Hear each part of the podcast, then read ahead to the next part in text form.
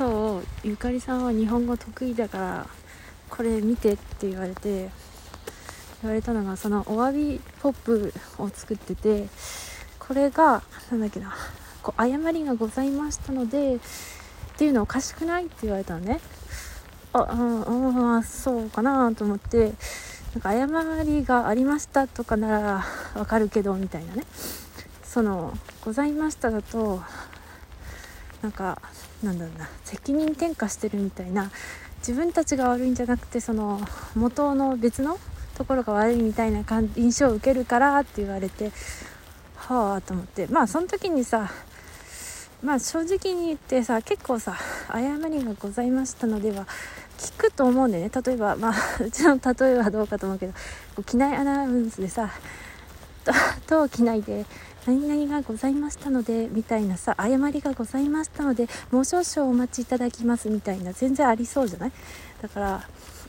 ででもまあ確かにまあございました。まあうちの適当なあのあれですけど正しいかどうか分かんないけど尊敬語っぽいからなんかございましたって相手に、まあ、尊敬語であってはいるんだけどこうなんつうんだろうな、まあ、とりあえずなんとなくさその人の意見に合うようにこじつけて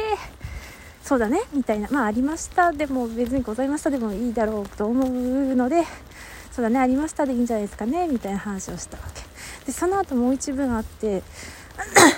あちゃんとうちの結論というか感想があるんでこの後。ちょっとこれは例なんでね。であの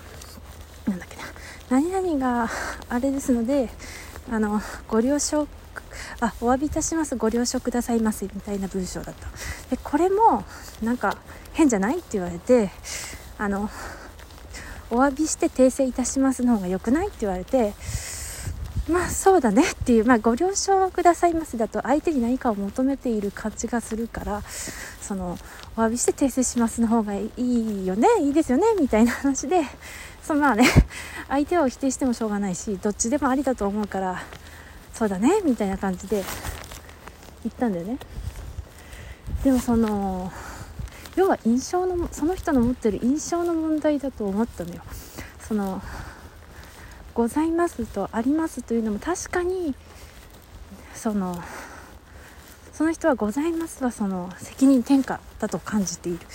でも文章的にはそこまで悪いことではないと思う。ございました。のがちょっと丁寧かなという。でそのお詫びして訂正も、まあ、ご了承くださいもご了承くださいの言葉が硬いんだよね。だから要はまあ正直あの言葉で話す分にはその誤りがございましたのでって言った方が言ってもこうあんまくどくならないというかこの音声だとさあのイントネーションで差をつけられるからこうございましたがそんなに重くならなくてこの誤りがっていう方にちゃんと重きが置かれるからこうご了承くださいませも全然重くならないと思う。でもその終わりポップだから確かにこう文章にはイントネーションがないからイントネーションというか抑揚というか確かにこう必要ではない。例えば誤りとか何々が違いましたの部分は強調したいけどその後につく文章ありましたとかは、まあ、軽くてもいいのかなと。その方がごちゃごちゃしてなくて何が重要なのかがよくわかるかなと思うから確かにそのございましたとかつけない方があのお詫び状じゃないからね。ポップだからその掲示するやつだから。つけない方があのシンプルで分かりやすいしいいと思うございましたとかはなんか交互的な感じがすると。思うか。らでまあいいと思うんだけどその ごめんちょっと待って。ちょっとねちょっとちょっと結論に行くのにちょっと別の結論に必要なもの以外必要なもの以外のちょっと打足も今挟んじゃったからあれなんだけどその言葉としては問題ないけどその印象によって印象がそれぞれ持つものが違うんだなっていうのをまあ改めて感じたっていう話なんだよね。そう、まあ、より文章だとさ 自分はこういう意図を持って喋ったまあ書いたのに相手には違う意図を持っていると感じ取られてしまったと、まあ、それは本当にそれ人それぞれの印象。多分、まあ、うちのかん、まあ、勝手な推測ではその誤りがございましたのでがこう責任をどこかに転嫁してるって感じるのは多分何て言うかそういったこう責任転嫁してるような文章をだなと感じるものを何個か似てるんじゃないかと。今までにね。でそう感じているっていう自分の感想があってそう思ってるんじゃないかなと思うんだ文章自体にはそこまで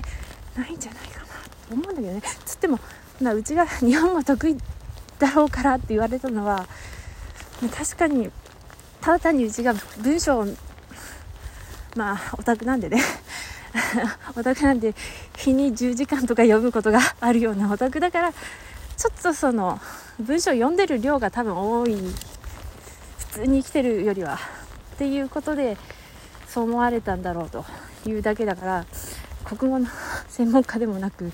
高校教育で止まっているからあの 全然説得力があるとかそういう話ではないんだけどなんかその言葉の印象というものを感じたっていうポエムです。